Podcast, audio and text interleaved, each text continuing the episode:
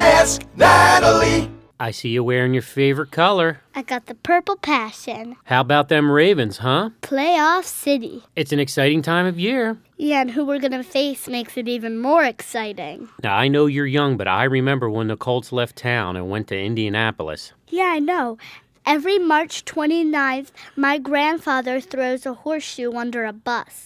Well, I can see that. That's pretty representative, throwing the horseshoe under the bus. Well, what do you think about this game coming up on Saturday? I think we're going to put Peyton in his place. Get it? Peyton Place? I get it, Peyton plays. So are you still wacko for Flacco? oh, Wacko for Flacco was so last year. Oh, really? This year, I'm nice for rice. Ray Rice, boy, he is a bulldog, isn't he? That dude is fast. They should give him the Tonight Show because he could do a whole hour and 20 minutes. Wow, that's fast. He's so fast, I bet he can turn out the lights and get in bed before it gets dark. That is fast. That's why I'm nice for rice. Well, do you have a prediction? You mean like six more weeks of winter?